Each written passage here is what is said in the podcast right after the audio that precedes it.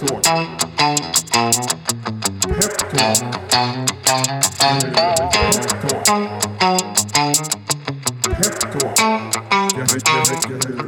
Då säger vi varmt välkomna till podden Peptalk. Det här är ju som ni vet en podcast från eh, Peppins eh, och jag heter Filip Scholtze som eh, brukar ha spännande gäster i den här podden och idag, idag är absolut inget, inget undantag. Däremot så börjar jag ana en röd tråd i gästerna jag bjuder in. Jag bjuder in folk som har väldigt knepiga efternamn. Eh, och, det här och det här kanske hänger ihop med då att jag själv har ett väldigt knepigt efternamn. Eh, så att jag säger varmt välkommen till podden Ronja och så får du säga vad du heter i efternamn. Köpke. Köpke, det var inte svårare än så alltså. Nej men jag har ju tyskt efternamn och O och E på tyska är Ö. Just det. Så då blir det inte så svårt om man tänker så. Nej men faktiskt, eh, vad, vad brukar du få höra för konstiga variationer av det? Oh, Jesus. Koepke är ju vanligt då. Men sen så är det när folk tror att de är lite så coola och ska hitta på olika versioner. Jag har hört allt. Klippke, Kjapke, Kjopke. Och sen så tror många att det heter Sonja av någon anledning. Så jag, jag var upprop. Sonja också? Ja, så jag har faktiskt på upprop i skolan. Du vet. Så bara, Sonja Kopeke. Och du vet, jag drar inte upp armen. Och sen så sju olika försök senare. Jag bara, jaha, du menar mig? Ja, ja. Så jag, sen så lärde jag mig att jag brukar försöka förbekomma det där. Så när de skulle ropa upp, så, så fort de sa Ron- Ronja så sa jag, så att jag slapp höra mitt eh, plågade efternamn. Nej, jag fattar. Du kanske gjorde samma? Eller Jag, ja, men jag gjorde nog ungefär samma. Det var, och sen är det så stökigt, nu är det Filip med PH är inte jättekonstigt, men det, det har varit Pilip och det blir liksom, allting stökar till. Filip. ja, men den är, min bror har det ju värre, han heter Felix med PH. Eh, och den är, den är inte så vanlig faktiskt, så han har haft det lite jobbigare med Men alltså, hade ni hippieföräldrar eller vad var grejen? Nej, jag tror att de tänkte att det skulle vara internationellt gångbart.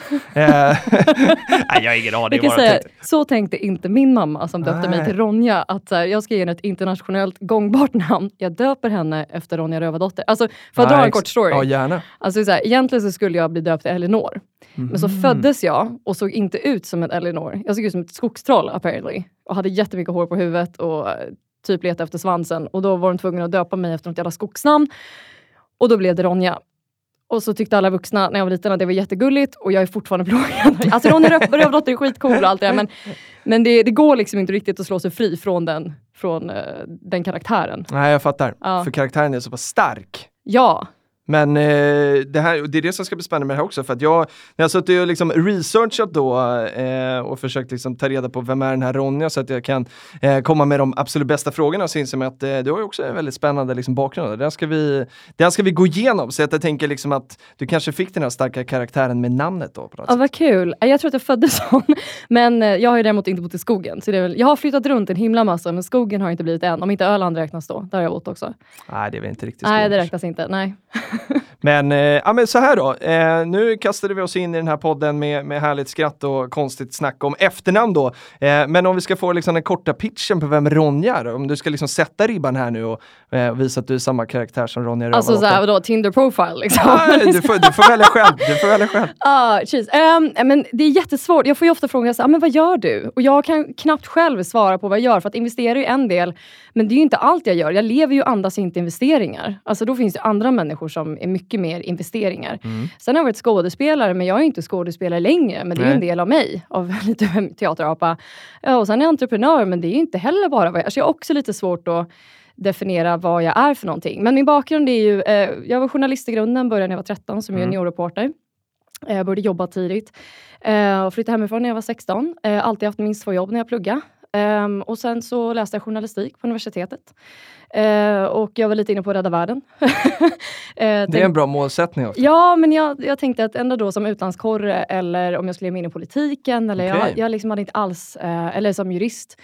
Eh, jag kommer ihåg att jag hade någon så här definition på när jag var typ 17. Att så, här, men jag ska jobba med juridiska frågor i FN. Alltså, eh, det blev inte så. Eh, och sen så har jag bott i USA, i New York och LA, var skådespelare. Och sen där investerade jag i mitt första bolag, så ett svenskt bolag då. Eh, som var här i Sverige. Eh, och så flyttade jag hit för fyra år sedan igen. Och eh, sen dess har jag investerat i fler bolag och så har jag grundat OneSock och Investpodden. Just det. Mm. Och eh, den här Investpodden eh, kom jag i kontakt med när våran vd Julia var ju där och gästade. Ja, Mm. åh, älskar Julia. Ja, hon är riktigt härlig alltså. Ja. Eh, är man nyfiken på, eh, på, på henne då och vad hon gör på Peppers så kan man ju lyssna på ett par eh, avsnitt tidigare så finns det intervju med henne. Eh, det var tidigare i år Investpodden var också Precis. som hon Mm. gästade va? Eh, så den kan vi pusha lite extra för då. Det och, tycker eh, jag. Gå in och lyssna på, Lyssna på Julia. Ja, men gå in och lyssna på Julia och eh, framförallt Investpodden då. Men så här, vi missade en grej när jag inte kunde uttala ditt efternamn. Jag brukar ju säga liksom förnamn och efternamn, någon form av titel. Sådär. Och, Åh, har eh, du en titel på mig? Kan inte du ge mig? Nej men då, då, då tänkte jag så här, fast jag, sen inser jag bara att det är en del av allt du gör. För att sen har vi liksom, eh, du eh, eh, berättar jag med både entreprenörer och poddare och det är liksom eh, hälsocoach, är det det vi ska säga? Jag är ju bara kostrådgivare. Kostrådgivare. Så jag är diplomerad och sådär, har Okej. pluggat. Liksom. Men hälsocoach tycker jag är lite flummigare. För det är lite så här, du kan ju coacha lite vad du vill. Eller, Ja, det är sant. ja. Det är sant. Eh, legitimerad, ja men då, Nej, inte diplom- legitimerad. nej, diplomerad. Diplomerad, det också, Ja, ja, det här är sk- skillnad.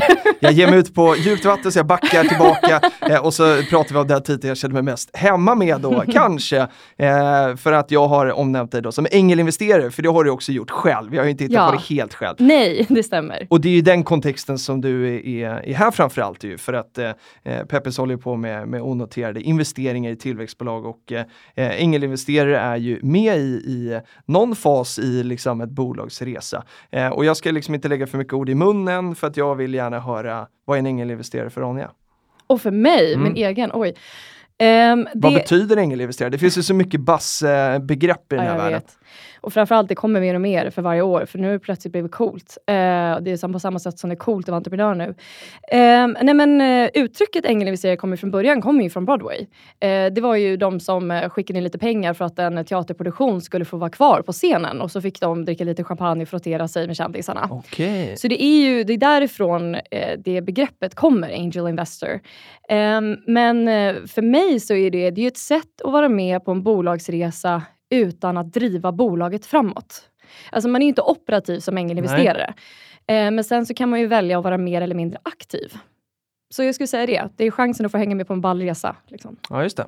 Men och, och Peppins då, vi har haft lite så här eh, reklambudskap där vi, där vi säger att man har möjlighet eh, att bli ängelinvesterare. Vi ger alla möjligheten att, få vara ängelinvesterare. Eh, och då undrar jag så här, ja, men är det är det just det, liksom, de här liksom, tidiga skedena tillväxtbolag, är det det som förenar ängelinvesterarna på något sätt? Då? Jag kan väl, eller så här. Ja, per definition så är du ju en ängelinvesterare om du investerar 2000 Mm. kronor. Mm. Men vad jag ser, alltså en ängelinvesterare är ju också någon som har lägger tid, kunskap och trycker bolaget framåt. Mm. Eh, kan hjälpa till med strategi och vad det nu kan vara. Och på samma sätt, så om du investerar via crowdfunding så har du ju precis på samma sätt som du köper en aktie på börsen så har du ju rätt att delta på bolagsstämma och så. Just det. Men om du investerar 500 kronor eller 2000 kronor så är det, sk- skulle jag säga, less likely att du tar en styrelseplats. Eller att du sitter och hjälper till med kanske mediastrategi för, Mm. här, för det här bolaget. Så att på det sättet skulle jag ändå säga att ja visst, per definition så, så blir det väl ängelinvesterare. Men så som jag investerar ju på ett helt annat sätt. Hur investerar du då? Så jag investerar för första större summor än 2000 och sen så eh, är jag advisory board till exempel. Min, det jag är bra på är så här marketing, eh, B2C communication eller B2B communication eller ja, det är bara en massa amerikanska balla ord i den här världen. Apropå buzz. Ja, apropå buzz, precis. Ehm, ehm, och sen så hjälper jag ju till med så här, men, hur funkar PR, Mm. håller workshops i kanske Instagram, sociala medier, eh, hur man konverterar en, eh, liksom en like till en kund. Alltså sådana saker sitter jag och hjälper till med. Eh, och jag brukar prata om det här ganska ofta, att om man är ett bolag som som ska ta in ängelinvesterare, att alltså för det första måste man verkligen tänka till vilka investerare man tar till sig. Eh, för att de människorna får makt i ditt bolag och det är lättare att skilja sig än att bli av med en dålig investerare.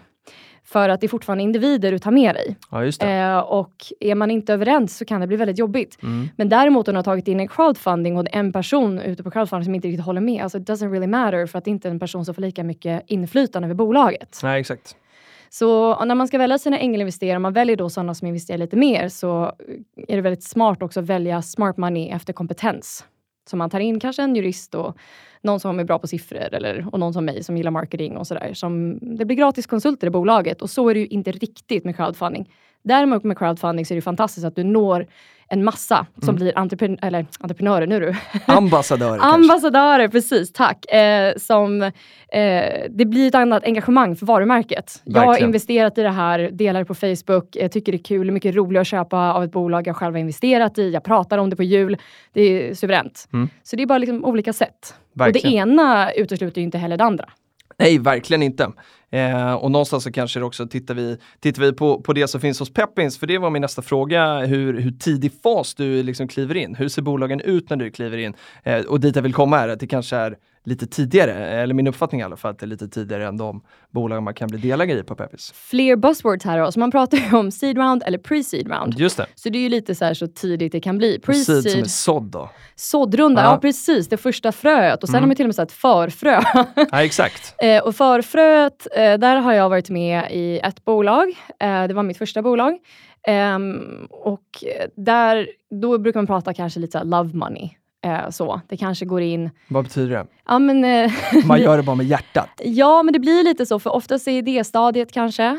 Och det som jag gick in i var ett hårdvarubolag, så det var ett Okej. idéstadium som drog igång Kickstart. Alltså hela den resan med hur funkar det med fabrik i Kina och ta in eh, utländska investerare och hur ska hårdvaran se Mm. ut? Och, eh, sen fick jag lära mig senare att det här med hårdvara ska man kanske inte investera i, framförallt inte om man är ny.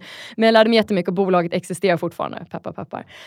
Ehm, men jag investerar tidigt, så jag investerar pre-seed eller seed round. Så Mm. jag investerar från en bolagsvärdering på kanske 10 miljoner till en bolagsvärdering på kanske 40-45 miljoner Mm. någonstans. Mm. Ja, så jag går ju aldrig in i så pre-A eller A-round. Eh, då, då krävs större aktörer. Just det. Och de här kan man googla lite på de här, eh, för det, det finns en massa olika definitioner, men det kan vara bra eh, om man eh, är nyfiken på A-runder, B-runder och sådär, så, eh, så kan man googla dem också. Precis, A-runda, då börjar vi prata så här venture capital-bolag och sådär som börjar gå in med många, många miljoner. Exakt, Eh, medan de rundorna jag går in, då går affärsänglar in med x antal hundratusen. precis. Det är lite skillnad. Det är lite skillnad. Mm. Och sen finns det liksom, det finns ju ingen stopp på det där egentligen. Sen Nej. är vi ju på, ja men de som köper ut bolag från börsen, då kan det vara liksom miljarder. Sådär. Så att, eh, Och det är, det, det är dit vi vill komma då med de här bolagen vi investerat i. Exakt, vi Ja. vill ju gärna att det ska vara, ja men som ABB här nu som säljer sitt power grid för 65 miljarder eller vad det var. Så det är ju otroliga pengar alltså. Eh, och kan man hitta en sån att vara med på så, så blir det väldigt trevligt alltså. Ja, så är det ju. Men det är ju, det är så här, Sverige är ju ett unicornland. Alltså, Vi har ju väldigt många Mm. Vad är unicorn. unicorn? Så unicorn är ju en Det här är miljardvärdering. Basse Ja, glos. Jag älskar det här. Jag förklarar annars också det är, men jag tycker det är jätteviktigt för att eh, det tar tid att lära sig alla uttryck. Och vi, det har varit de, är, de blir väldigt exkluderande. De blir Alltså, det. är ja. Precis, och det, det var hela poängen också när jag startade Investpodden, att jag vill att vi ska prata vanlig människospråk. Bra. Men sen så finns det ju ord, precis som i konsultvärlden, så att det blir lättare när man använder dem för att vi alla Absolut. vet här vad vi snackar om ändå. Men en unicorn är då ett bolag som får en miljardvärdering, som är någon har sagt att nu är det här värt en Mm. miljard och det är jättemycket pengar. Eh, men och Sverige har ju varit extremt duktiga på att producera miljardbolag. Och det ska vara dollar Spotify, egentligen. va? Mm. dollar, precis. Så det är Spotify till exempel, Klarna är ju ett sånt bolag ehm, och så bolag som folk känner till. Ehm, men eh, så vi har ju en chans här som ängelinvesterare att investera i sådana typ av bolag. Mm. Men det är jättesvårt att pricka in någonting sånt. För vi har ju ingen aning när någonting Nej. är på ett idéstadium vad det kan bli. Och sen ska alla som lyssnar som entreprenörer veta att en idé är värd ingenting. Nej, det är utförandet ju. Var jag en buzzkill nu? Nej, men det, är, ja, men det är bra, man får gärna döda bass ibland, det är väl ganska bra. Ja, men jag träffar ganska mycket, eller får mycket mejl. där det säger, Ja, hej, vi har en idé och av någon anledning så är den här idén plötsligt en bolagsvärdering på 12 miljoner som jag inte alls förstår. Och det här är ganska bra att veta när man kontaktar ängelinvesteringar att ha en prototyp eller ha en lägre bolagsvärdering eller det, det funkar inte bara att googla på lite bolagsvärdering och det är typ så bolagsvärdering funkar, det är lite gripet ur luften. Men det finns ändå en process och liksom en tankesmedja, inte bara vad känner du för Filip, vad säger du? Ja, exakt. Ja, men vi, jag tycker det här avsnittet det är värt 45 miljoner. Ja, ja. Kanske 44 i alla fall. ja, det tycker vi. Ja. Men, men det där är intressant. Nu, eh, alltså, värderingen någonstans, det är ju, tycker jag i alla fall, eh, som eh, har varit på börsen eh, liksom ganska många år och nu bara egentligen sista halvåret tittat på det onoterade. Det är ju ingen vetenskap det här liksom. Det är, Nej. så här, eh, det är verkligen en känsla. Det som, och någonstans, eh, ja men det, är- det är som vilket kilopris som helst. Det någon är beredd att betala, det är det väl värt då. ja, och någon gång så var det någon någon som tyckte att tulpaner var värt mycket. Liksom. Exakt. Men det, är- det är också så här, det är, jag berättade ju lite kort min bakgrund. Det är så Mm. att jag kommer inte från finans. Nej, och det är liksom, det är hit vi vill komma någonstans. Jaha, jag, vill, nej, men jag vill ju komma någonstans till så här, hur blir Ronja ängelinvesterare? Vem, hur, hur får man en ticket liksom? För du är inne på att det krävs pengar det krävs engagemang. Eh, pengar kan man skaffa sig på olika sätt, engagemang kan man skaffa sig på andra. Eh, hur, eh, hur hamnar Ronja i ängelinvesterar-communityt? Ja, eh, så jag gjorde min första ängelinvestering när jag bodde då i Los Angeles och skådespela. Och jag var 24, måste jag ha varit. Mm. Eh, crazy, ha? Häftigt! Ja, Det är ascoolt ju. Jo, fast då, då tänkte inte jag att det var coolt. Utan, ehm, så anledningen Nej men bara säga i backspegeln är det ganska häftigt att känna att man var 24, bodde i LA, ängelinvesterare. Ja, då var jag ju så här Bra knegande... Alltså ja.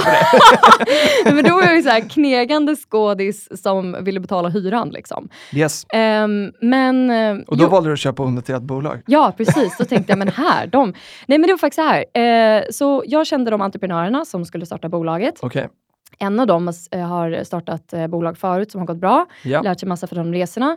Det var en bra fördelning på de här tre killarna, vad de skulle göra. Eh, så liksom kompetensen, jag tycker att så här, tre är ett ganska här, bra antal grundare. Det är Mm. om någon är sjuk så finns det fortfarande två som kan köra på än att man sitter själv. Just det. Ehm, och eh, det var så här, när jag var 18 så gick min pappa bort. Okej. Ehm, och under mystiska, mystiska omständigheter. Eh, och eh, då fick jag möjlighet att köpa mig min första bostad. Och det är så här, jag har ju alltid jobbat eh, och försörjt mig själv sedan jag var ja, 16 år och flyttade ju hemifrån. Men Mm. innan det så betalade jag alla mina omkostnader förutom då hyra hemma. Ehm, så eh, att komma då från liksom McDonalds eller det här och, och, och tjäna inte speciellt mycket pengar eh, och på den här tiden då, eh, när jag var 18 år, då kunde man köpa ett radhus på Öland för 290 000. Oj, Och det här var då när man behövde bara en kontantinsats på 10 alright. Eh, så att när min pappa då gick bort eh, så bestämde jag mig för att min mamma bodde på Öland eh, Mm. och då köpte jag ett hus i närheten av henne, köpte ett litet radhus för att det var för dyrt att köpa i Kalmar som då låg på typ 500 000.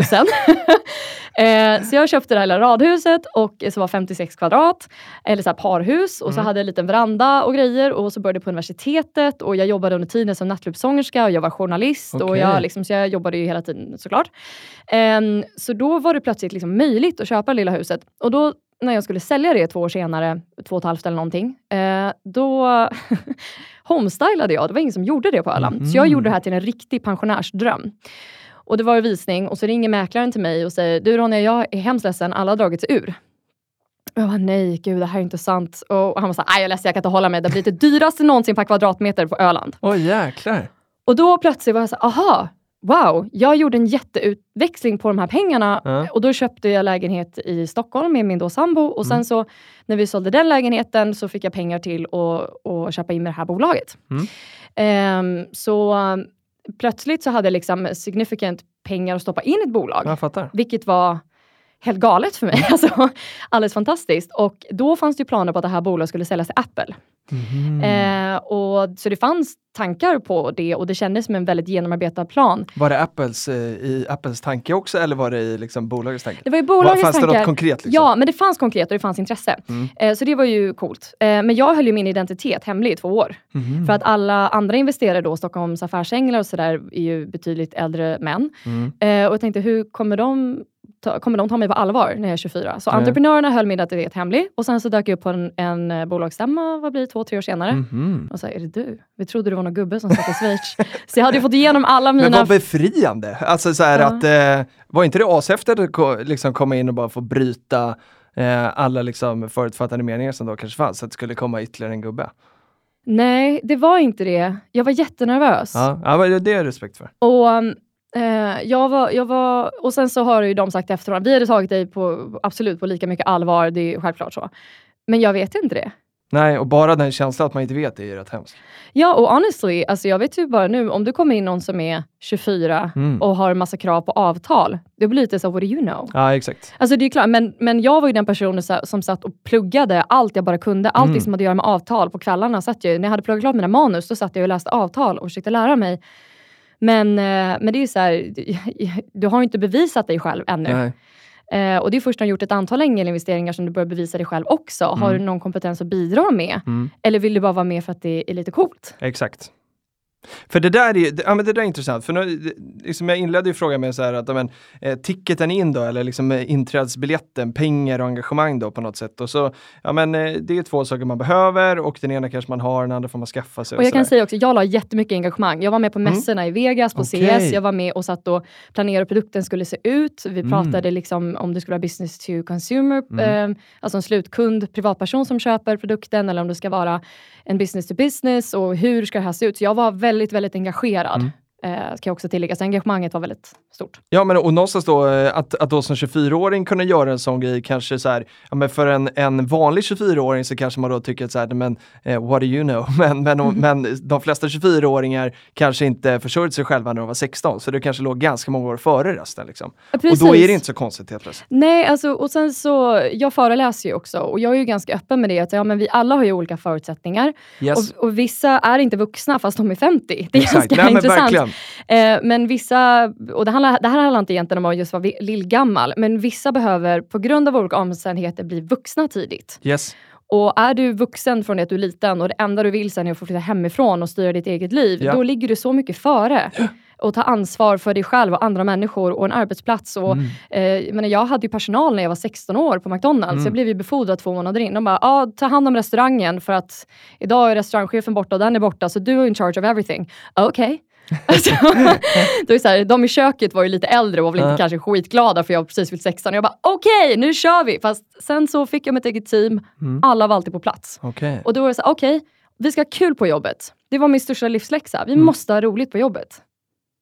Som vi har nu. Ja men exakt, det, Ja. det här är väldigt roligt. Nej, men, och och det, som är, det som är väldigt kul tycker jag, och som jag tycker i den här världen av liksom buzzwords och grejer och sådär, så tycker jag ofta att det, det är det som jag tycker är mest roligt med den här podden, för min egen skull i alla fall, att man får liksom höra historierna bakom. För väldigt ofta så, ja men när jag skulle researcha inför den här då, jag går in på din LinkedIn och så ser man liksom så här, ja men det är angel investor, det är entreprenör och det är poddare och så här, ja men det är ju ashäftigt. Och för någon som, som inte är i närheten av det så kan man ju tycka då att så här, hur fasen blir man det? Och det jag tycker ofta är roligt att få höra, liksom, ja men det finns ju en väg dit och det är väldigt få som har tagit sig dit gratis. Det finns ju ett jävla hårt jobb bakom liksom. Och det är därför det är så Absolut. kul att höra. Ja, och det var därför jag grundade Investpodden också. För jag tänkte, ja men det vi läser i, i på digitala nyheter, ja men de tog in 40 miljoner Mm. och nu, ja vadå, har de lyckats nu? Shit, jag skulle vara jättenervös om jag tog in 40 Ja, miljoner och ska ansvara för de pengarna. Ehm, och precis av den anledningen, att så här, lära känna vad det som ligger bakom och vad är uppförsbackar. Det var hela poängen med Investpodden. Ja. Jag vet att Investpodden låter ju supertorrt, torrt, det låter ju som att vi pratar aktier, det gör vi ju inte. Vi pratar ju entreprenörsresan Ja, och sånt. Och, och det, du har helt rätt. Det, jag kommer ihåg första gången jag klev in i möte då med bara massa män Mm. över 50 Mm. utan hår. Typ.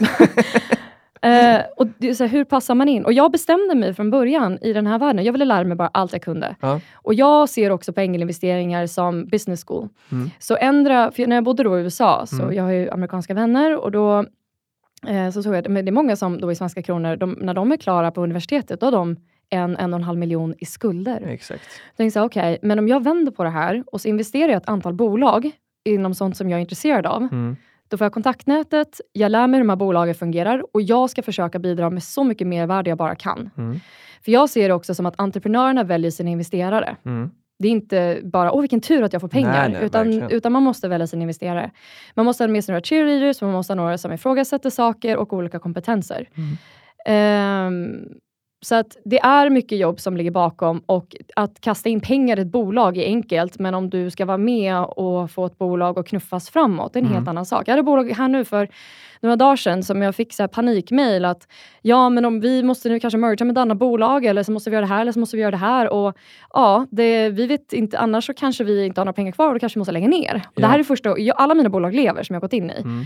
Och då måste du ju snabbt kunna ge feedback på Mm. det och sätta dig in i vad innebär den här affären om vi gör det här? Yes. Är det bra eller inte? Så, och du måste vara villig att lägga din tid. Och Mm. om du blir en sån här douchebag investor som jag hatar, som sitter och bara “nu får jag tillbaka mina pengar”. Ja men alltså då ska du inte vara i rummet. Det är Nej. helt rätt att investerare at some point ska få tillbaka sina pengar. Absolut. Men att det ska vara ut... Då, så här, gå, gå och köp en... Ja men börja daytrada då. Så kan du ta dig in och ut snabbt. Exakt. Ja. och, men då är det, ja, och det är lite risker på den sidan också då. Vad sa du nu? Det är lite risken med daytrading-sidan också. Absolut. Det är, ja, nej, men vi ska inte Mm. prata daytrading här. Men, och, ja, men jag, jag är med. Men, men liksom hur, hur ser liksom eh, eh, hur är en vardag då för en ängelinvesterare? Alltså så här, i och med att, för du har ju, du har ju liksom ingen 9-5 jobb som, eh, som jag har till exempel. Då. Nej, jag har ett eh, 8 till 23 jobb sju dagar i veckan. Ja, det kan jag ha ibland också. ja, jag kan tänka mig det. Ehm, nej, men... eh, Ja, men jag fattar, så här, Ja. bara, bara för att liksom, ska man kunna lägga in sitt engagemang, jag menar, om eh, jag, jag då som har ett jobb och som är liksom anställd, eh, jag skulle ju ha svårt att investera i ett bolag som ringer mig mitt på dagen och säger så här, eh, nu Filip måste du lägga eftermiddagen på att liksom hjälpa oss med det här grejen. Tillbaka till engagemangsbiten då. Så liksom hur, hur ser en vardag ut för en ängelinvesterare? Vad har du liksom skapat för, för eh, tillvaro för att kunna klara av det här? Eh, så eh, man behöver ju inte vara engagerad. Det är det första jag kan säga. Ja, Att bra. det är ju inte ett krav. Eh, men om du ska investera någonstans mellan kanske 100 och 300 000 i ett bolag så tycker jag absolut att du ska lägga engagemang som kompenserar för att du inte lägger in en miljon. Eller vad man ska säga. Yes. Sen så även de som lägger in en miljon kan vara engagerade, men, eller ska vara engagerade också. Men, men jag tycker någonstans att det är, what you don't have in money compensate with your brain typ. Mm, mm. Eh, så det är nummer ett. Ehm, nej men, så mina veckor är ändå väldigt strukturerade. Jag är även eh, CMO-konsult på ett bolag. Och det gör jag det nu två, tre dagar i veckan. Och sen så har jag OneSock. Ehm, Mm. Så det gör att under liksom alla, mina, alla mina uppdrag som jag har, så ett visst antal timmar jag lägger i veckan, Mm. men det har en viss flexibilitet i det. Ja. Eh, men, och jag har aldrig varit med om ett bolag som säger att du måste komma in i eftermiddag och göra det här, för jag är ju inte operativ. Nej, Däremot kan jag säga, hej, har du möjlighet att prata? För att det här är något som har hänt just nu som vi måste bolla med. Ah, Okej, ja. Och då, om det är samtal, och det här är entreprenörer, de jobbar jämt, de är skitduktiga. Mm. Så här, ja men antagligen så kanske det samtalet sker halv nio på kvällen. exakt. Men då är det så. Exakt. För det är då de har sin eh, lugn och ro och kanske har tid att ringa det här samtalet. Alltså liksom. den, de, här entreprenörerna sitter ju och jobbar jämt. Ja, Eh, så de anpassar sig också efter investerares scheman. Men klart. då måste ju investerare också så här, be cool och försöka hjälpa till så mycket de bara kan, tycker jag. Verkligen. Men om vi ska bara förstå tidslinjen lite då. Den här första investeringen, eh, vilket år var du gjorde den? Ja, det är sex år sedan, jag är 30 nu. Det är sex år sedan? ja. Ja, okej. Eh, och hur har, liksom, vad har hänt sedan dess? Hur många, hur många bolag har du investerat i? Vad har hänt i mitt liv sedan dess? Ja, Massor eh, såklart, Nej, men... jag har, eh, nej, men jag har återinvesterat också eh, Yes. i bolag som behöver det. Mm. Så då blir det liksom en till investering. Mm. Eh, men jag är nu... Vad blir det? Är det fem bolag? Mm. Fem, sex? Ja, men något sånt där. Ja, något sånt. då i alla fall. Ja, precis. Alltså, jag tycker också att det är bra att ha, eh, kun, kunna lägga engagemang. Yes. Eh, när jag hör folk som säger så här, jag har 40 bolag i min portfölj, jag jaha, hur ska du hinna med något? Mm. Alltså, hinner du för alla bolagsstämmor ligger ju typ samtidigt. Hinner du gå på dem? Antagligen inte. Nej, Har du koll på vad som händer? Antagligen inte. Det är ändå ganska mycket vd-rapporter du ska läsa. Liksom. verkligen. Så. Verkligen. Mm. Nej, men och, och, och, och där gäller det liksom att välja, välja vilken väg man vill gå. Då. Jag, jag som investerare på Peppin så har jag inte 40 riktiga bolag än. Men då, men då blir det ett annat typ av engagemang. Jag har inte den förväntan heller kanske att om man har många bolag att man ska vara så, så involverad i bolagen heller. Då. Nej, men i och med att jag då går in tidigt eh, så har jag ju också lite större andel av ett bolag än vad jag har om jag gör en crowdfunding-runda när bolagsvärderingen är lite högre. Eh, och sen är det också så här att onoterat är ju en del av min portfölj. Yes. Jag har ju även fonder och sånt. Så att eh, jag skulle ju kunna gå på typ Ericssons, nej jag har inte Ericsson-aktier, men alltså, vill jag Typ. gå på den bolagsstämman så kan jag göra det.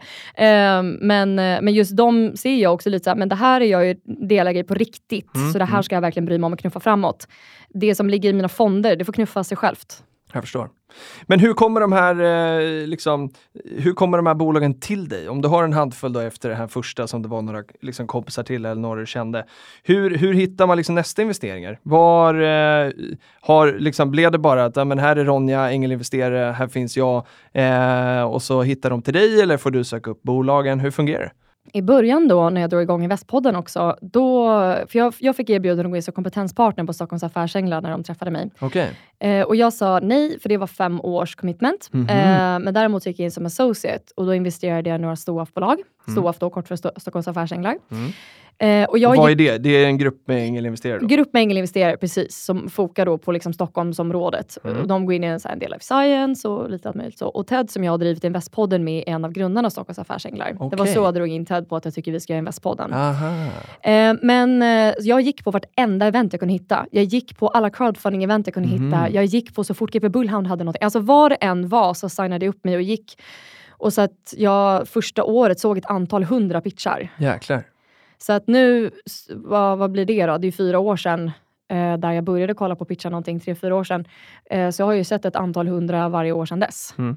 Ehm, och det är ju det också, så här, du frågar mig hur min vecka ser ut. Jag är ju Ja. även moderator på en hel del event Mm. och konferencier som på Connected Capital. Så här, då ser jag ju ännu fler bolag. Det är klart.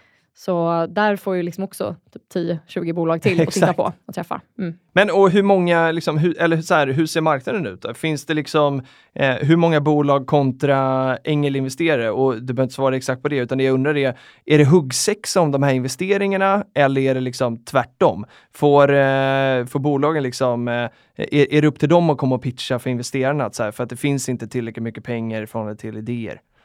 Alltså, vi, har, vi har högkonjunktur. Mm. Vi har aldrig haft det så här bra som vi har nu. Och det kan vara ganska svårt att begripa, framförallt som de som är... Alltså jag, jag, var, jag var med i kraschen 2008. Jag Mm. hade fonder och sånt då. Okej. Så jag tappade 70% av mitt innehav. Eh, så den känns fortfarande. Alltså jag får ont i magen när jag tänker på den. Men däremot så kommer jag inte ihåg IT-bubblan på det sättet, för den drabbade Nej. inte mig personligen. Nej. Så nu när vi är högkonjunktur och det är väldigt många unga aktörer, unga entreprenörer, Mm. en hel del yngre investerare, som aldrig, alltså de, de har inte varit med om sådana kriser. Nej. Eh, minns inte hur det är. Det gör att det finns väldigt mycket riskbenägna investerare. Det finns väldigt mycket kapital. Eh, det gör att det finns bolag som kanske inte ska få investering egentligen, får investering. Mm. Eh, för att alla investerare vill investera i det här nästa bolaget som ska bli värt en miljard dollar. Just det. Ehm, men eh, jag, så, så om det är liksom upp till entreprenören att söka upp investeraren, ja det tycker jag väl. Um, och det är också upp till investerare att gå på event där det finns bolag. Mm. Så um, det är ju liksom two way street. Uh, nackdel, eller nackdelen, men misstaget man brukar göra i början som ängelinvesterare, det är att man går på ett event, bestämt sig för att investera onoterat, Mm. ser ett bolag, man, eller att man har sagt jag har en kompis som ska starta ett bolag. De frågade efter någon som kan det här med IT och det kan ju du, vill du investera? Och man bara, ja visst, här är 250 000. Eh, och så tror man att man har hittat nästa stora grej. Yes. Det gäller att öva som ängelinvesterare och titta på mycket pitchar. Ja. För att eh, framförallt lära sig bedöma människor. Just det. För är det, är det mest liksom människorna man investerar i? Alltså entreprenörerna bakom? Ja men gud, Eller den här klassiska, ska man eh, betta på hästen eller på jockeyn? Ja, eh, vad, vad, vad är din take? min take är så här. Eh, bra entreprenörer kan pivotera vilken affärsidé som helst. Mm. Dåliga entreprenörer kan inte driva ens en bra idé. Nej. Så det är så jag ser det. Ja. Okej, ja. Men så helst att hitta bra människor.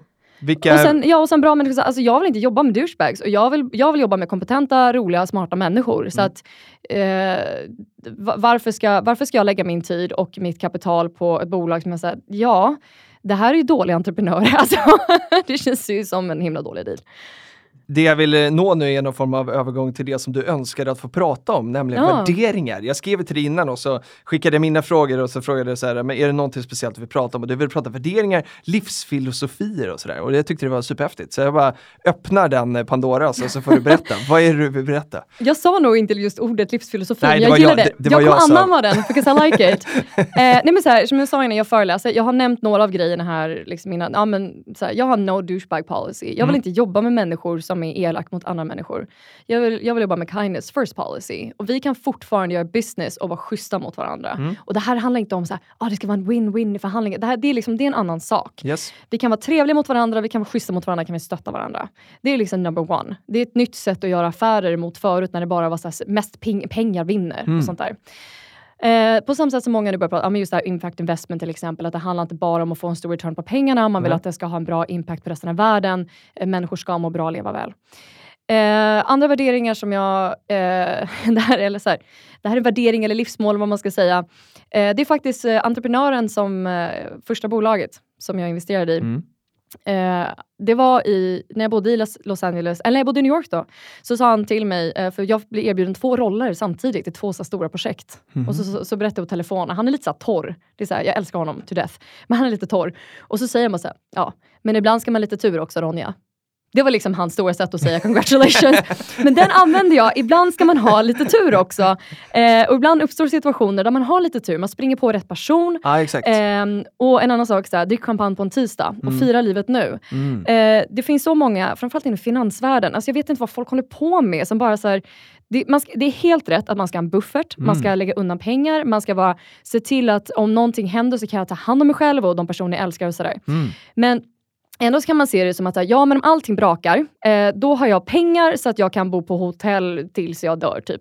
Eller så kan man se det också som en livsvärdering att jag har väldigt många soffor att bo på. Jag har väldigt många vänner ah, som, som, som finns där. Ehm, och på samma sätt som min soffa är alltid tillgänglig Mm. för mina vänner. Just det. Ehm, och så här, choose good people. Jag är uppvuxen med tysk uppfostran. Där föreläser jag också om, för det är, det är nästan lite humor. Vad innebär det då? Ja, jävla massa. Får man svära i den här podden Ja, förresten? Eller blir jag så här bipad varje gång? Kör på, kör på.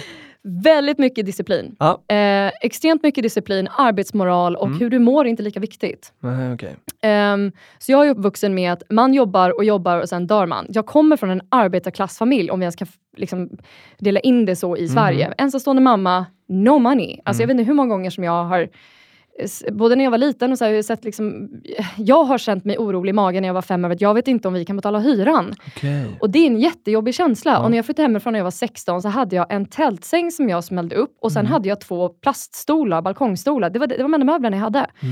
Och, eh, och, och fick jag inte ihop mina, jag kommer ihåg när jag var 16, jag fick eh, dubbelsidig lunginflammation. Men jag kunde inte vara hemma från jobbet för då kunde jag inte betala hyran den månaden. Okej. Alltså så har man den eh, liksom, livsinställningen, jag vet vad 15 spänn är värt. Och det här såg jag också att du hade med dina anteckningar, för Ja, du lyssnade på det i Västpodden. Exakt. Ja.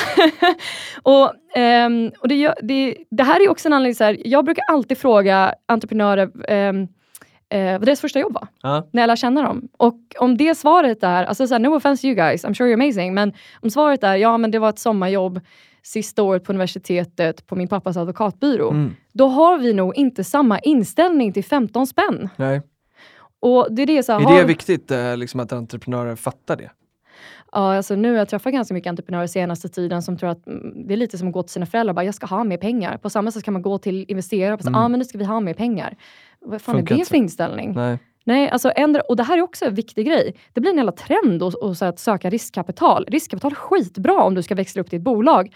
Men det kommer med ett ansvar. Absolut. Och det verkar folk glömma bort ibland, utan det verkar som att det är bara som att gå till en ATM och tro att det kommer magiskt ut pengar. Och det är ju inte så. Nej, Det är någon inte. annans pengar som förväntar sig att få tillbaka minst tio gånger pengar de stoppade in. Mm. Ta det ansvaret liksom. Exakt. Och de kommer ringa dig när de inte får det ungefär. Ja, så liksom när det kommer bara till det här med values. Be a good person, Mm. don't be a douchebag. Kindness first alltså. Och ha kul på vägen. Och så här, jag skrev en artikel i, eh, det är en amerikansk webbsida som heter eh, The Ladies Coach. Eh, som handlar om att just det som kvinnor, nu lever vi liksom mer jämställt här än vad man gör i USA. Men både män och kvinnor, men framförallt då kanske kvinnor som hamnar ibland mer utsatta situationer, har alltid tre månaders eh, besparingar på ditt konto. Så vad som än händer så kan du walk away från din pojkvän eller man eller flickvän eller som inte behandlar dig rätt. Eh, en chef som gör orätt mot dig. Jag är så glad att metoo har kommit ut. Eh, nu är det folk som kommer lyssna när du säger någonting. Så var det inte förut. Nej. Då var det du som fick sluta. Då Yes. fick du bara gå därifrån. Eh, och kunna då ha makten och säga, du, jag vill inte vara med om det här, jag går härifrån. Jag har suttit i så många situationer med chefer där jag har varit i deras våld. Det kommer aldrig hända igen. Jag kommer aldrig vara 17 år igen och vara i den situationen. Nej. Så för mig är det viktigt att kunna, det för mig är success, det är framgång. Det är att kunna gå ifrån varenda situation som du kan tänkas utsätta för, där någon gör dig orätt. Häftigt. Och det är de här, eh, ja men det är lite fuck off-pengar ju. Ja, och det, är så här, och det var så typ så här, why every woman should have a fuck off buffer, var liksom ja. Den, eh, den artikeln som jag skrev. Och absolut, men med, så fort man säger så här, fuck off, då är det lite som att ah, det är så swag, att jag kan bara, ah, men nu vill inte jag vara med längre, fuck off. Det här är en annan sak. Det här är så här, du har inte rätt att utnyttja mig sexuellt på jobbet. Nej. Så nu går jag härifrån. Mm, mm. Och jag kommer klara mig själv. Jag måste inte gå till jobbet på måndag efter den här personalfesten på en fredag. Nej, exakt. Mm. Och, och bara liksom, ja, som du berättade innan också, så här att ja, men om du hade dubbelsidig lunginflammation och var tvungen att gå till jobbet för att betala hyran så, så kanske du är tvungen att göra det även när man är utsatt för en jävla massa skit. Liksom. Och det behöver man ju inte då. Det finns inget värre än att vara ung kvinna i våld av liksom, eh, män en viss ålder som Mm. eh, tycker att de har rätt för att du är ju anställd och det var ju bara en komplimang gumman. Det finns ja, inget är värre. Ja. Och jag hoppas, att, jag hoppas att nu med metoo och allt det här och att vi pratar om ekonomisk frihet, att ingen kvinna någonsin mer behöver, eller man för det, alltså, men jag tror att det är fortfarande fler kvinnor som blir utsatta, men även män såklart. Ingen ska bli utsatt för någonting sånt, utan man kan gå därifrån. Mm. Man behöver inte utsätta sig för det igen. Nej. Och bara att liksom ge sig själv de förutsättningarna måste ju vara en jättedrivkraft ju. Ja, galen drivkraft. Mm. Alltså, absolut. Eh, men jag hade dåligt, alltså det här att vara liksom, mer eller mindre ekonomiskt oberoende. Eh, nu kan jag inte säga så att jag kan inte pensionera mig eller någonting sånt där. Jag har mycket kvar. Eh, men Men jag, det är skillnad, det är ju ett relativt begrepp. Alltså, Ja. som, som du säger, att man har kanske råd att kunna säga fuck off eller gå någonstans. Det, och det behöver inte bara vara för att någonting är hemskt. Det kan vara bara Mm. för att man har tröttnat på något eller vad som helst. Alltså Absolut. bara friheten att kunna välja en annan väg och klara sig en stund är ju, är ju en fantastisk grej. Det behöver inte betyda att man har 100 miljoner på banken och kan pensionera sig. Liksom. Nej precis, men, men däremot så är det så här, äh, gå därifrån för att det är så här, jag trivs inte längre. Men du, du måste ha lite grit. Och Mm. framförallt om du ska ta in någon annans pengar, Mm. då måste du fan ha grit. Verkligen. För att det kommer vara många situationer då du inte tycker... vad betyder grit? Ja? Alltså det är bara så att du måste vara en streber. Ja. Du, kan inte, du kan inte kolla på Netflix. Alltså du måste jobba konstant. yes. För om du ska få utväxling på investerares pengar Mm. så måste du leverera. Yes. Det är ett jätteansvar. Ja. För som sagt, när vi ser i medier så att det verkar så, det är nästan lite så här flashigt Ja, och exakt. Instagramkonton om så entreprenörslivet och bara startup life Mm. och allt det här. Och så ängelinvesteringar och nu vad det är, bla bla bla är. Egentligen så i slutändan så här, det är olika individer som vill få en business att fungera för att man tror att den här businessen kommer lösa ett problem. Yes. Det är egentligen vad det är när vi Absolut. skalar ner allting. Absolut. Och då löser vi problem för att det ska bli bättre för fler människor. Ja. Enkelt. Ja, ja egentligen. Ja, och då är vi tillbaka till impact investing och allting. Ja, men det, det hänger ihop på något sätt. Eh, och ehm, eh, det jag vill prata om nästa är liksom, ja, men så här, vad är det för typ av bolag du letar efter? Det är svår övergång från eh, det, det viktigaste har vi liksom pratat om. Det är svårt Nej, att det prata kommer om mer något som är så viktigt. viktigt. nej, men det, nej men det är svårt att hitta övergång från den typen av ämnen. Jag är jätteglad att du lyfter det. Eh, men men eh, om vi ska liksom titta lite på de här bolagen som, som du investerar i, vad du letar efter för, som ska kunna förändra världen i, i, stort och, i stort och smått kanske. Vad är det för typer av bolag du letar efter? Har du liksom bandlat in dem i några olika eh, branscher eller finns det något, finns det något speciellt du tittar efter? Ja, men så här, jag har hittills investe- investerat i GPS, AI, IoT, Mm. fintech, online health. Så det är ju olika områden ehm, eh, som egentligen inte har någonting med varandra att göra. Ehm, Och som är ganska bred också säga. ja absolut. Eh, jättebrett. Men eh, jag skulle, ja, men till exempel, jag var på väg för några år sedan, det är så här, ja, men som kvinna om du har lite större, större byst så är du nästan körd med träningsbehov. Och om någon hade kommit och förklarat för mig att ah, jag har tagit fram det här och jag hade provat den och bara oh my god this is amazing. Jag hade absolut investerat. Mm. Men jag, generellt så skulle jag kanske inte investera i klädbolag. Nej, nej. Så jag menar det finns the exception to the rule everywhere. Mm, absolut. Och jag har inget specifikt att, så jag vet att vissa säger ah, men vi, jag investerar bara i fintechbolag. Säger, varför då? Det är ju som att kasta alla ägg i en basket. Liksom. ja, men, jag, ja, Ehm, men egentligen så, är det, egentligen så är det bolag som får mig att se att ett problem verkligen blir löst. Mm. Och när jag ser att entreprenörer skiner när de pratar om det. Mm. Det här, är ju, alltså det här är ju också någonting som är eh, en lärdom av att man har sett hundratals pitchar, eh, eller tusen någonting vad det nu är. Eh, det är ju att det finns ju de som är jättebra på att pitcha, men det, det de pitchar är egentligen ganska tomt. Det är ganska hollow, liksom, en tom glasburk. Eh, sen så finns det ju de som ehm, pitchar och är väldigt gråa när de pitchar, men det finns mycket innehåll i den här burken. Mm. Och det här är ju också att lära sig se skillnaden på vad som är vad, men driv, det är svårt att fejka. Yes. Riktigt driv. Och man brukar bara säga, ah, men passion och, och det är så här, ah, men gör din passion till ditt jobb and you'll never work a day in your life. Ja, det kan jag också bara säga, det är inte sant. Nej, det är fan För inte så sant. fort du gör din passion till ett jobb så är det ett jobb. Ja, men verkligen. Alltså jag menar, jag skådespelare, du sa det fanns inget roligare. Mm. I loved it. Men det är ett jobb. Yes. Alltså, och du ska leverera oavsett. Och Mm. egentligen skådisvärlden eh, och Hollywood är ganska likt investerarvärlden. Yes. På den ena sidan så sitter Eller jag ska människor... inte säga. Eh, berätta, berätta. jag, har, jag, jag är så långt från Hollywood man kan komma, så berätta Eh, gärna. nej men på ena sidan så står människor, typ som på Idol, liksom, som vill bli... Då är, ja, och det här är också en idolproblematik. Mm. Alltså, Nej, men att folk som vill bli superstjärnor in Mm. i den här världen. Det finns, jag pratar en del om ja, men att branda personalen eller CEO-branding och sånt där. Det kan vara viktigt till en viss del så att man vet pack, kunna paketera på samma sätt. Så här, vad är själen av det här bolaget? Vem är det som driver bolaget framåt? Men det är ett problem så fort de vill bli superstjärnor och det är därför de väljer bli entreprenörer. På samma sätt som så, om du eh, pluggar skådespeleri för att det enda du vill det är bli känd och superstjärna, typ för att vara kändis. Alltså det, då har du nog tappat liksom, the craft som man Yes. pratar om eh, liksom, i skådisvärlden. Så på ena sidan bordet så har du folk som ska bedöma dig. Precis som investerare bedömer bolag. Ja. Eh, har du då management eller eh, pro producenter eller vad det nu är som ska bedöma dig. Är du den personen vi ska satsa på så att det här blir en success? På samma sätt som investerare kollar på bolag. Är du den personen vi ska satsa på så det här blir en success? Mm.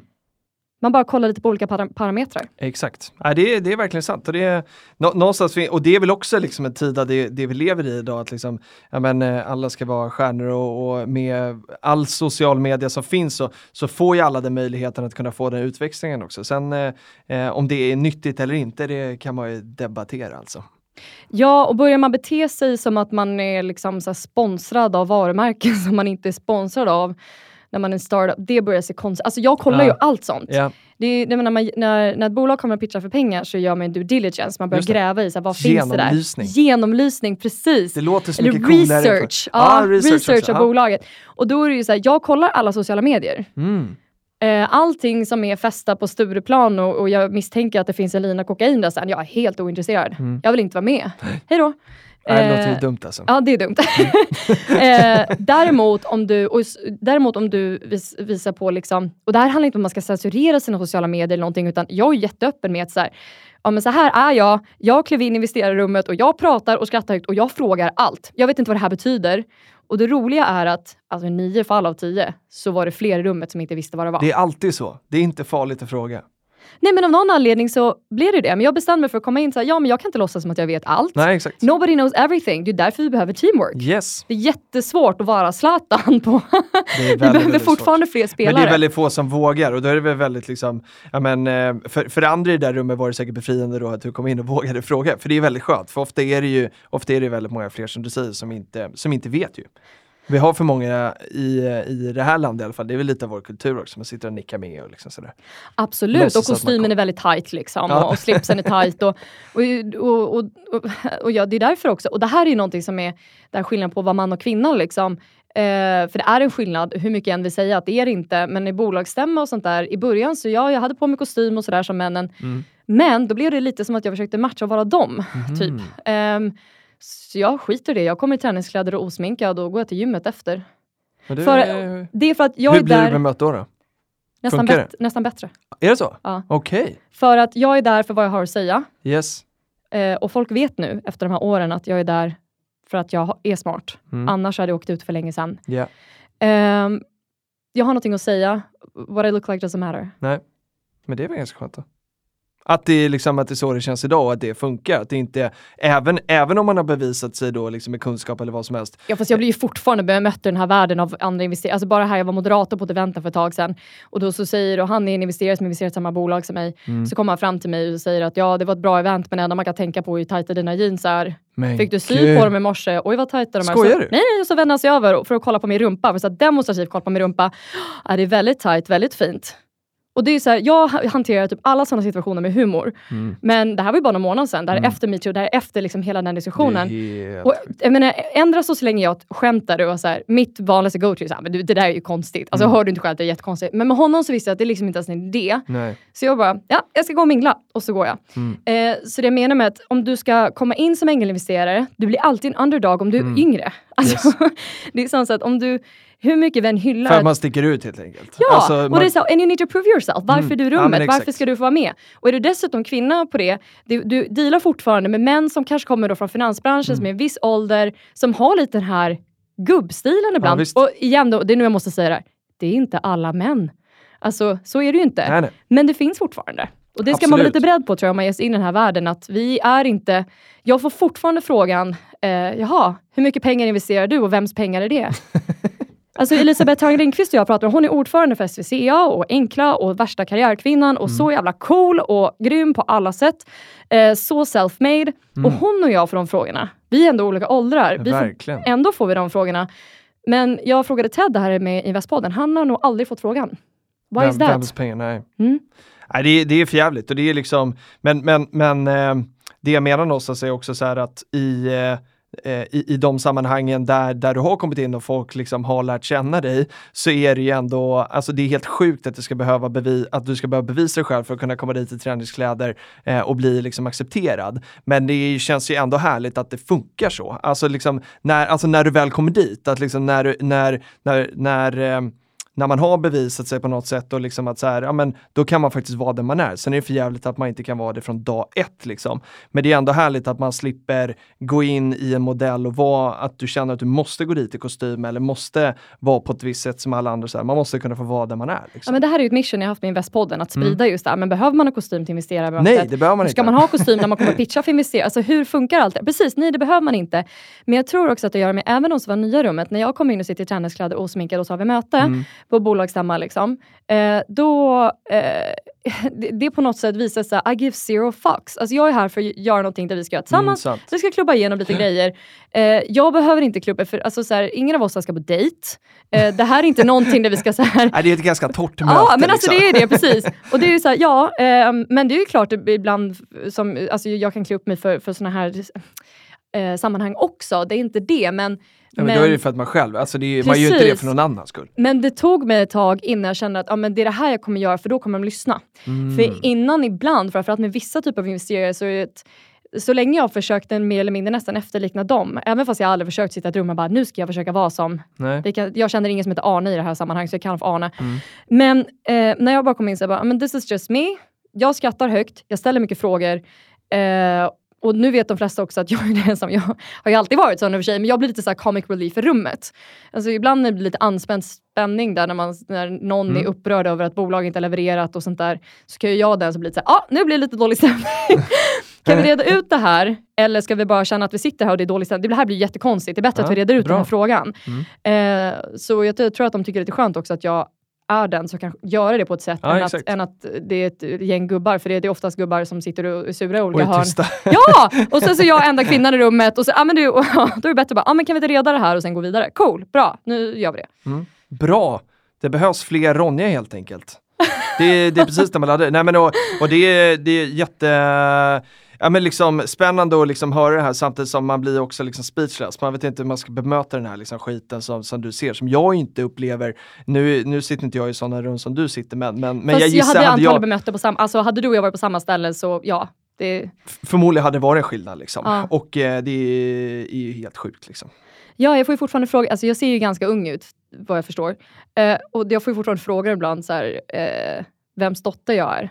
Eller eh, Alltså det jag har också fått frågan på, på fyllan så här, rakt på konferens om jag är där för jag är någons älskarinna. Liksom. Inte att jag är det på mina egna... Jag satt i Åre Business Forum i juryn i år. Mm. Eh, då var det ju tio bolag som pitchade, stor konferens liksom, och då är vi eh, så här, ja, men det var, alltså jag hade ju så, nästan så ångest för de var ju så otroligt så här, kompetent panel.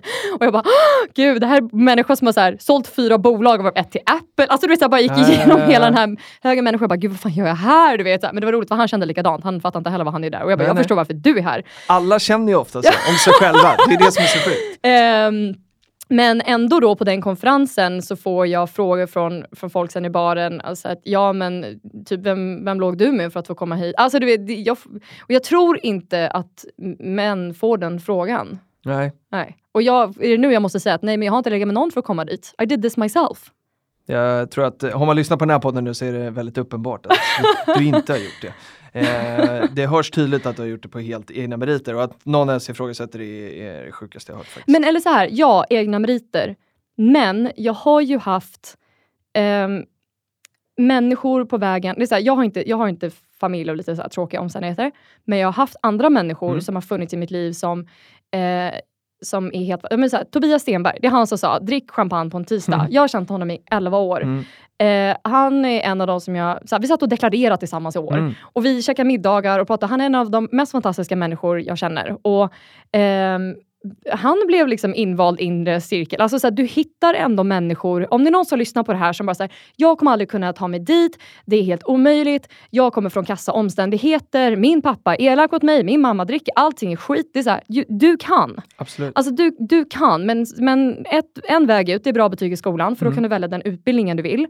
Det. Eh, plugga, det är Mm. jättebra och du får betalt i Sverige för att plugga. Ta ett extrajobb under tiden så att du också får kompetens och du får in pengar Mm. Och så vidare.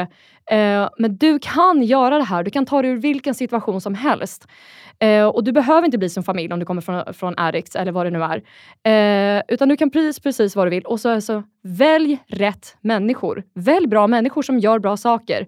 Var lojal, var schysst. Mm. Så kommer schyssta, lojala människor också hitta dig och så hittar ni varandra. Och då är det unicorns och magic och det är jättekul. Och livet blir så himla mycket roligare. Absolut, och någonstans är det så även om man gör grejer på egna meriter så är man ju väldigt mycket, man, alltså ens egna meriter och där man är är ju väldigt mycket ens omgivning. Alltså, så, så är det ju för mig också. Jag menar, jag, jag hade aldrig lyckats göra hälften av det jag gjort om jag inte hade haft liksom, fantastiska människor runt omkring. Men de kommer ju av, precis som du säger, att man vågar sträcka ut en hand och hjälpa någon annan så får man hjälp tillbaka och sådär. Så att det är väldigt mycket så det funkar. Det är väldigt få som gör en hel resa på helt, eller ingen. Alltså Och hur många, unicorn, hur många Ja. unicorns har en anställd? Ja, inte någon. Och det är också så här, alla tvivlar. Jag får ofta höra så här, "Ah, men du är ju så stark. Jag visste det. Men har jag tvivlat på om jag har tagit rätt beslut? Såklart! Och, det, och jag tror att desto mer öppna och transparenta vi är om Mm. att, nu är ju glad att vi pratar om psykisk ohälsa och allt sånt där nu Ja, i samhället på ett annat sätt och det är suveränt. Eh, men på något sätt som är ett entreprenör tror ibland att, att investera i sådana som bara vet och kan allt. Så är det inte. Eh, och ehm, eh, jag tycker att det är viktigt att vi är så transparenta som möjligt med vilka vi är, varför och då kan vi hjälpas åt, pusha varandra framåt, stötta varandra. Och det är okej att tvivla, det är okej Mm. att fråga. Mm. Eh, och sen också att erbjuda din hjälp och erbjud om det är ett mentorsamtal eller visst. om det är vad det nu är för liksom sammanhang. Eh, så här, erbjud din hjälp Mm. Ja. Exakt, det är så enkelt egentligen. och var trevlig mot folk. Ja, Jag säger det, det, för när jag åkte det är på väg first. Ja, men för när jag var åkte hit på tunnelbanan, så li- åh gud, du, du, vet, så här, det var en vakt där som, du, så här, folk så skriker på honom. Och jag bara, vad är det här? Alltså, jag bara, why? Och sen ska folk armbåga sig på Ah, tunnelbanan, vi är i. Stockholm. Ja, men vet, det ska så här, armbågas på. Det är inte lätt att bara så här, backa och så, be, men så, så, de som har barnvagn får kliva på först, ja, så, och sen så kan vi alla gå in, alltså vi kommer ju alla komma med. Nej. Det finns ju ingen poäng av att någon som man ska så här, knuffas in. Nej. Vi alla fick ju gott och väl plats. Men det är alltid så. ja, men det är så här, men kan vi sluta med det? Kan vara lite så här, bjuda på ett leende? Nej, jag vet inte. Ja. Det, det verkar inte vara en del av eh, den här tunnelbanekulturen. Att man Men det kommer. Alltså, jag, Ja, jag hoppas det. På samma sätt som finansbranschen har förändrats. Kan inte du Mm. hålla med om det? Jo, verkligen. Ja, det är skillnad. Absolut. Restaurangbranschen som jag har varit med i, jag kommer från restaurangfamilj, den har förändrats. Det har blivit Ah. bättre. Alltså, allting blir bättre. En, här, du måste vara en del av förändringen, Mm. annars kan inte du förvänta dig att förändring ska ske. Nej, det är Michael Jackson kolla i spegeln sådär. Att om, om om man gör någonting själv, så, eller man måste börja hos sig själv i alla fall. Jaha, du är Michael Jackson-fan? Nej, nej ja, han är, ju- var en fantastisk artist, eh, tycker jag verkligen. Men just den grejen bara, ja, men, och, eh, just i spegeln, alltså förändring kan man inte sitta och vänta på, man måste skapa förändring, man måste göra den själv. Liksom. Mm, och all skit, då får jag ta en annan artist då. Mm. All skit är så här, då säger jag som Christina Aguilera, thank you for making me stronger. Mm, och, sen, ja, och sen så lägger du kärlek på rätt människor istället. verkligen. Ja. Word. Word!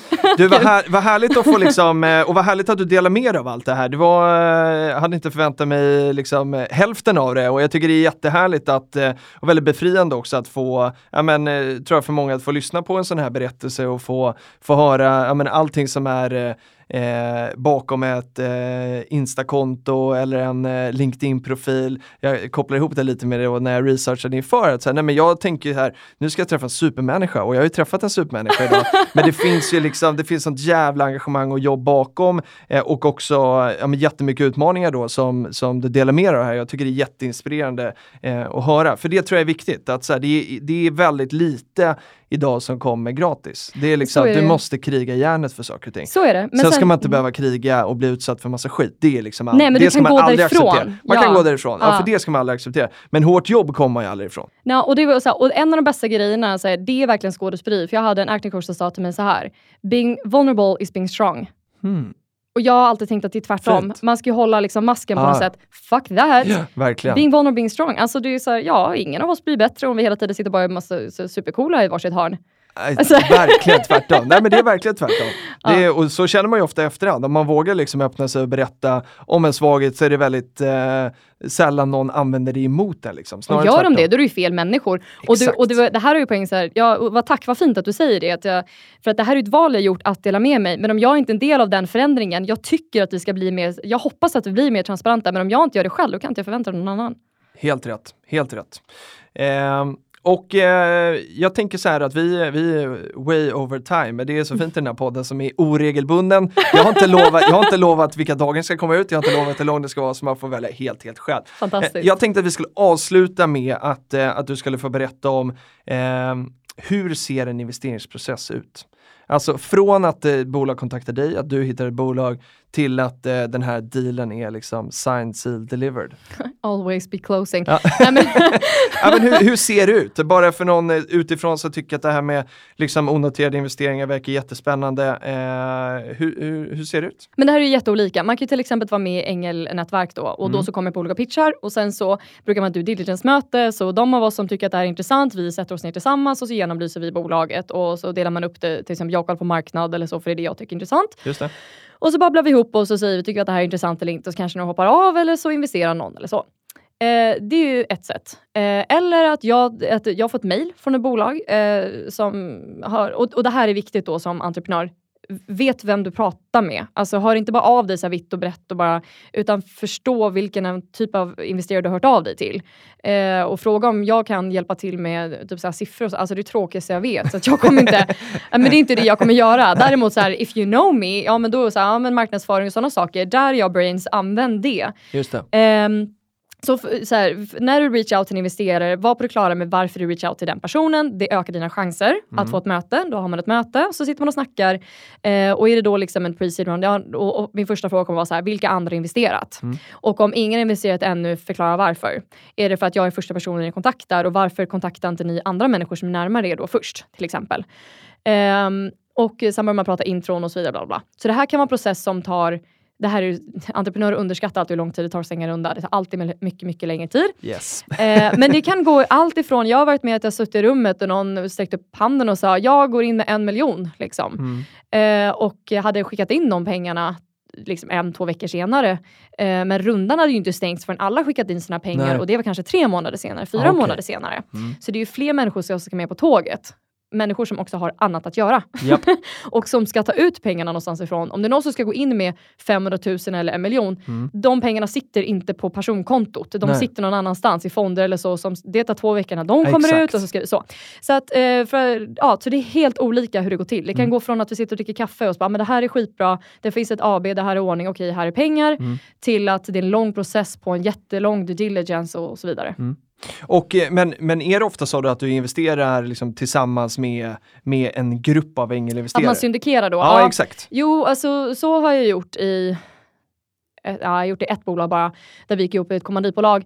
Eh, annars så har jag investerat, liksom, det kan vara så att andra från samma grupp också investerar, men vi Just det. investerar liksom enskilt. Ja men exakt, men då Ja. är man i alla fall eh, med tillsammans i den här due diligence som man kollar på olika grejer. Ja, det behöver inte, det kan, det, tanken är att det ska vara så när man är med i en ängelgrupp, det är liksom hela poängen. Mm. Men jag har ofta då gjort min egen DD ändå. Ah, För att många investerare är lite äldre, Mm. ställer andra frågor. Det, bara det att få till ett, jag kommer ställa andra frågor, andra parametrar som är viktigare för mig Mm. än vad det kanske är för dem. Så jag kanske tar lite snabbare beslut, jag kanske tar fel beslut. Mm. Eh, peppar peppar, alla bolag har gått in i elever. Eh, men det här är, liksom, det är helt olika. Eller så kan det vara att ja, men vi går upp i en grupp och det här är skitbra, vi gör diligence och alla vill gå in. Just det. Det, det finns inget så här givet svar. Ja. Nej, massa olika vägar helt enkelt. Alla vägar kan leda till investering. Exakt. Ja, Kan. kan, kan leda till investering. Mm. Va- Vad skulle du säga är, och om vi bortser nu från Mm. Peppins, liksom, för det, hos oss kan man investera för 500 spänn, men om vi, bo- om vi, om vi tittar utanför Peppins på andra onoterade investeringar, vad är, liksom, vad är ofta ticketen? Är, är det så här 250 000 eller kan det vara 50? Är det, är det väldigt olika?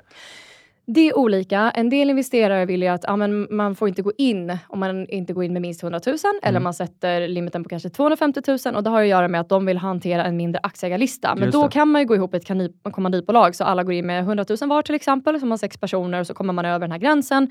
och så blir Ah, okej. det som liksom, kommanditbolaget blir som en egen person på pappret Just i aktieägarlistan. Just det. Så det är ett sätt till exempel. Men eh, det finns inget att säga just att ja, men det skiljer sig från Stockholm mot eh, liksom Umeå till exempel. Det skiljer sig ju. Men, eh, men eh, jag skulle säga att någonstans här, om du inte är beredd att investera 100 000 kronor, då kanske du inte ska vara i rummet. Men i början så kan det här var något jag önskar att någon har sagt till mig från början. För första misstaget är att man investerar alldeles för mycket pengar Mm. alldeles för fort. och det är för att du tänker att ja men det här, då blir det lite svung än att du gör en titthålsinvestering som man brukar prata om att man kanske går in då med så här, men 100 000 och sen så, eller 50 000 för den delen och så lär du känna bolaget sen kan du gå in med mer pengar för bolaget kommer alltid behöva mer pengar. Absolut. Eh, så det är ju så här nybörjarmisstag. Man bara, här är massa pengar, lycka till! Eller bara, jaha, nu behövde mer. Ehm, och då får man återinvestera och bara, oj då, jaha, nu blev det mer än vad jag tänkt. Ehm, men, eh, men jag skulle säga så här, om du inte är beredd att investera 100 000 i bolag, eh, då ska du kanske inte vara med i en egen grupp. Nej. Eh, och så ska du ju sprida din risk ska du, så du ska investera i fler än ett bolag. Mm. Och sen ska du inte bara investera onoterat, för det Nej. kan gå åt pipsvängen för att Japp. citera Ronny Rövardotter. och eh, istället investera även i fonder, om det är fastigheter, om det är råvaror eller vad det nu är för någonting. Som liksom, what's your jam? Ja. Har, har du någon egen sån liksom fördelning att så här mycket vill jag ha i de olika eh, liksom potterna? Så här mycket onoterat, så här mycket på börs. Så här mycket. Har du någon sån allokeringsmål liksom? Eh, alltså, nej, jag har inget sånt mål. Eh, utan där För den kan ju vara väldigt individuell. Den får man ju sätta 100%. själv. Liksom. Och man brukar ju säga så att ja men 10 i din portfölj ska gå till onoterat ungefär. Mm. Och jag är ju helt way over the line där. För att, eh, och det är också för att jag är fortfarande ung. Eh, jag har inte barn ännu. Jag har liksom inget eh, sånt som jag måste ta hänsyn till. Nej, nej. Om de här bolagen går, och det är också en annan sak, när du investerar i bolag, alltså pengarna är borta. Tänk inte att Ja, någon man ska få tillbaka. dem liksom. Ja, räkna Nej, bort dem, ja. de är borta. Men så jag, i och med att jag sa så här, jag resonerar som att det här är business school som jag Mm. betalar för. Mm. Det finns en potentiell uppsida, eh, men det är inte säkert att det blir det. Nej. Men framförallt kvinnor har ju en tendens att överutbilda sig. Alltså jag är utbildad journalist, medieproducent, kostrådgivare, skådespelare.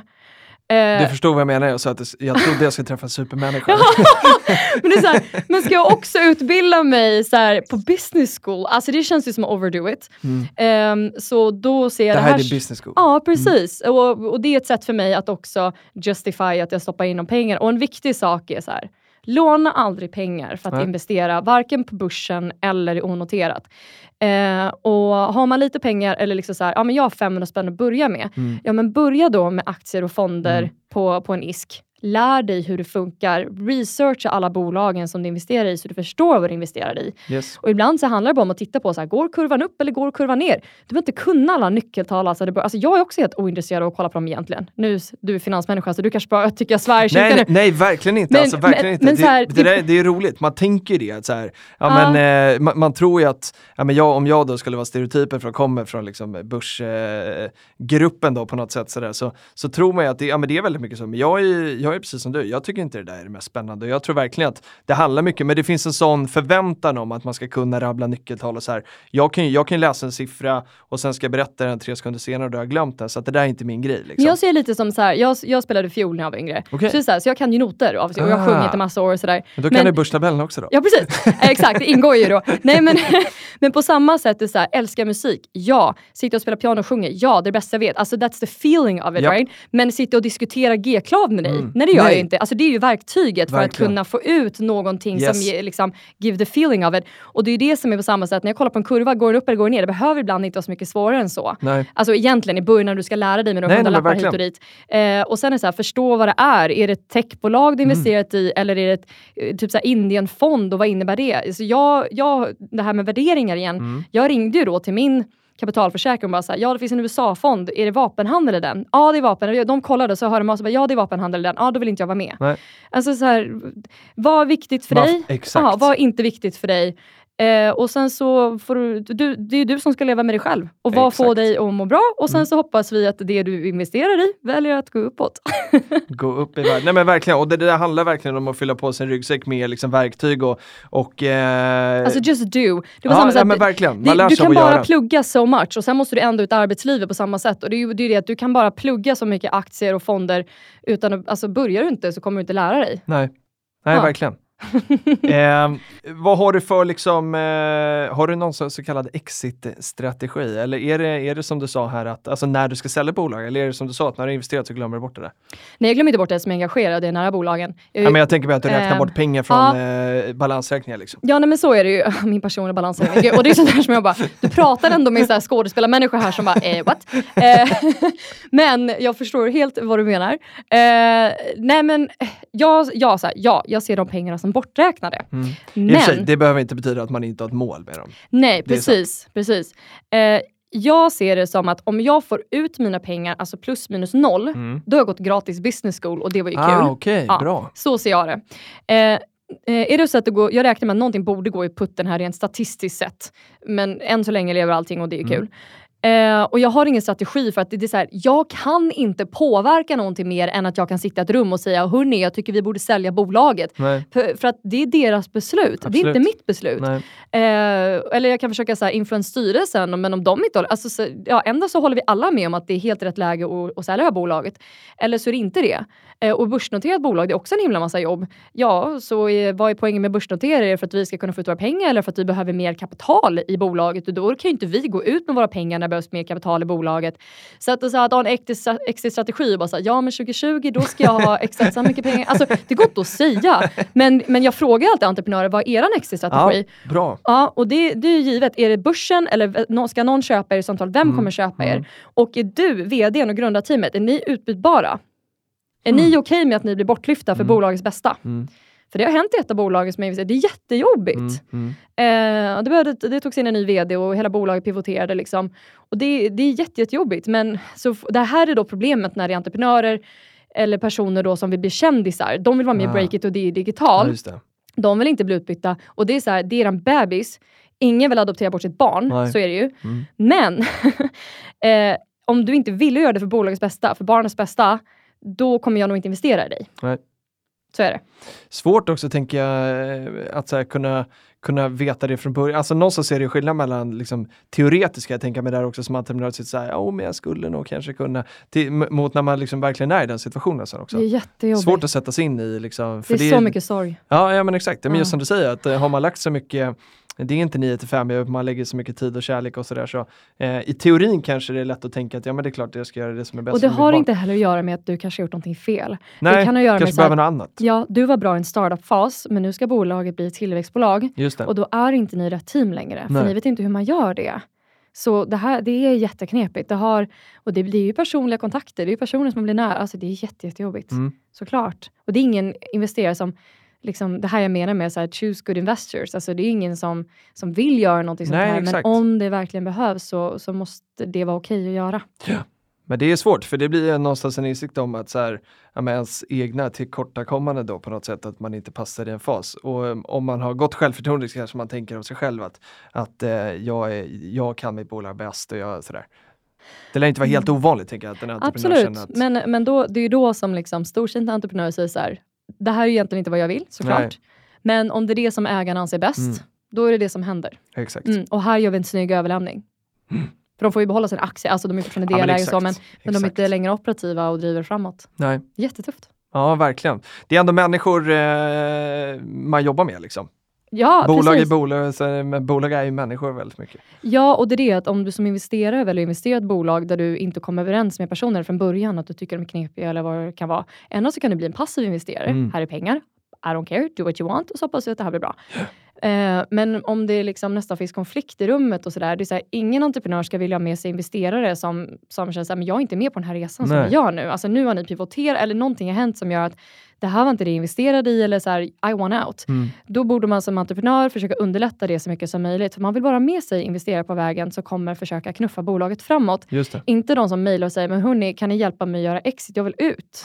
På samma sätt som, är man investerare som ehm, liksom väljer att inte supporta sitt bolag. Eh, jag ändrar så här, försök att ta, försök göra exit, gör det snyggt så att Mm. du tar dig ur då. Eh, get out of the marriage Mm. if it ain't good. Mm. Ehm, men så här, be cool. Mm. så, eh, och, och sen är det också så, om du, om du ängelinvesterar för att du tänker att du ska bli miljardär, då köp en trisslott.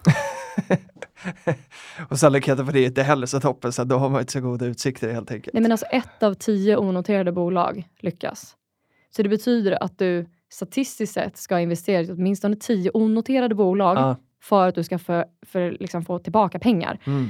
Så om du tänker att du har investerat 100 000 i tio bolag, så här, do the math, Mm. en miljon. Mm. Eh, och då får du tio gånger pengarna på ett bolag, alla andra konkar, Mm. då får du tillbaka en miljon. Mm. Alltså, och så är det skatt på det. Ja, exakt.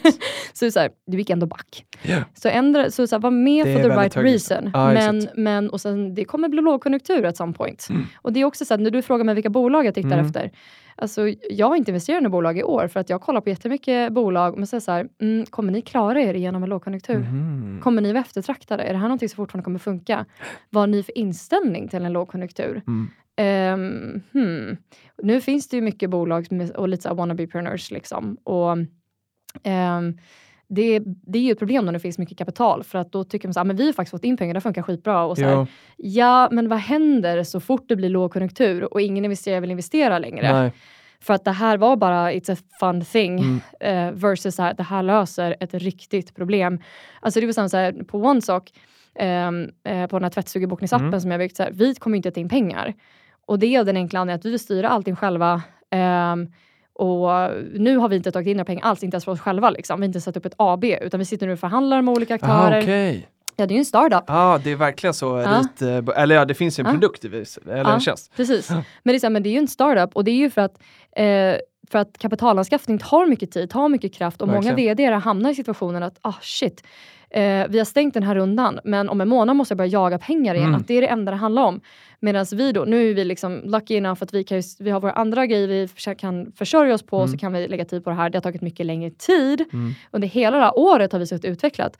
Ehm, men eh, det gör att vi själva kan bara ta snabba beslut. Jag behöver inte sitta och skicka ut vd-brev, alltså spara så mycket Ja, just tid. Just Eh, för jag får jätteofta kommentarer så ah, men du vet ju hur man gör det nu. Nu är det ju skitlätt för dig bara att ta in pengar till OneSock. Men det, är så här, men, jag, men det här är inte ett bolag där jag, det löser ett problem.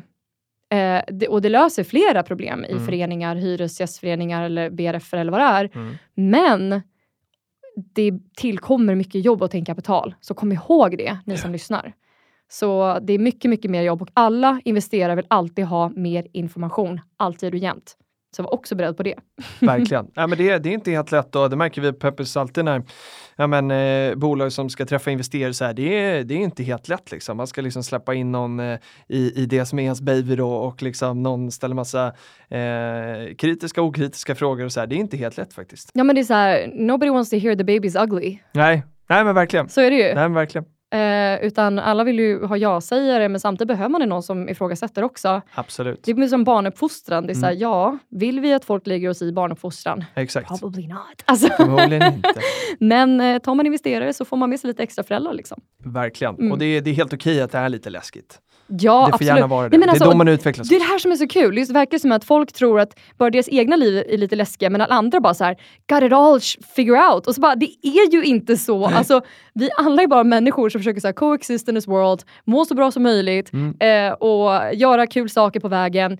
Eh, och det, men det är så kul när vi så här, läser då, ja, men så här, sociala medier Mm. och allt det här. Bara, Ja men alla andra verkar bara sten... Alltså så är det inte. Alla tvivlar på sig själva. när det är entreprenörer och sitter med det här, bara, alla tvivlar på sig själva. Nu när jag satt, vi hade säljmöte liksom med OneSock och så sitter de med CTO som är så jävla grym, Kim Kalmers, bara en shoutout för att han är typ bäst i världen. Eh, och så sitter vi liksom i säljmöte och jag verkligen känner bara, det här har vi hittat på. Det här var ju så när man var liten och lekte affär. Här är det så här, vill du ha den här mackan som är luft och så betalar du med 20 kronor som är luft. Och här är det så här, vi har hittat på det här. Och det är så det är med entreprenörskap. Alltså hela den här världen hittar på, det är en filosofisk fråga. Men allting vi gör är ju hittepå. Det är hittepå. Ja, Ja. men vi har bara lite gemensamma regler här för hur vår hittepå-värld ska fungera. Ditt bolag kanske blir nästa sensation, allting är hittepå. Mm. Och sen är frågan vad vi bettar på, vilken hittepå tror vi kommer bli bäst? Just det. Ja. Det där blev ett väldigt, väldigt bra slutord. Jag tycker det var fantastiskt. Hittepå, alltid var hittepå. Alltid Det är hittepå. ganska bra för det avdramatiserar ju väldigt mycket också som, som ju annars kan eh, ja, men verka svårt om man tycker ja, men det verkar krångligt. För den här eh, världen eh, har ju liksom historiskt försökt göra väldigt mycket också lite för krångligt eh, och det blir exkluderande och sådär och det är faktiskt inte så svårt egentligen. Eller så är det det, men, men ge in och testa bara. Ja, och sen så, så här... if Eller you're- ge er in och lär er. Ja, ge er in och lär och så här, just be a good person liksom. Mm. Och, och så kommer det finnas någon annan good person som kommer guida på vägen liksom. Mm. Och det, det, det kommer ordna sig och annars hitta på någonting annat. Men det är så här, livet är till för att levas och det finns så mycket rädsla och det finns så mycket hemska saker som händer i världen i alla fall. Vi måste ha trevligt och kul på vägen och försöka underlätta för varandra. Allt annat är bullshit. Så är det verkligen. Mm. Och eh, den här eh, en och en halv timme eller vad det var har varit väldigt trevlig och utvecklande. Eh, så jag vill tacka jättemycket för att du kom hit och gästa. Eh, och eh, du är varmt välkommen tillbaka till den här podden. Ja, gärna. Det var så kul! Ja, det var väldigt kul. Det var jätteroligt. Vi Ja. eh, vill gärna ha uppföljning sen och se hur det går för OneSock och hur det går för de andra bolagen du investerar i. Eh, så varmt välkommen tillbaka. Kul. Tack snälla för att du fick vara med idag. Det var så roligt. Ha det ha det gott nu. Hej då!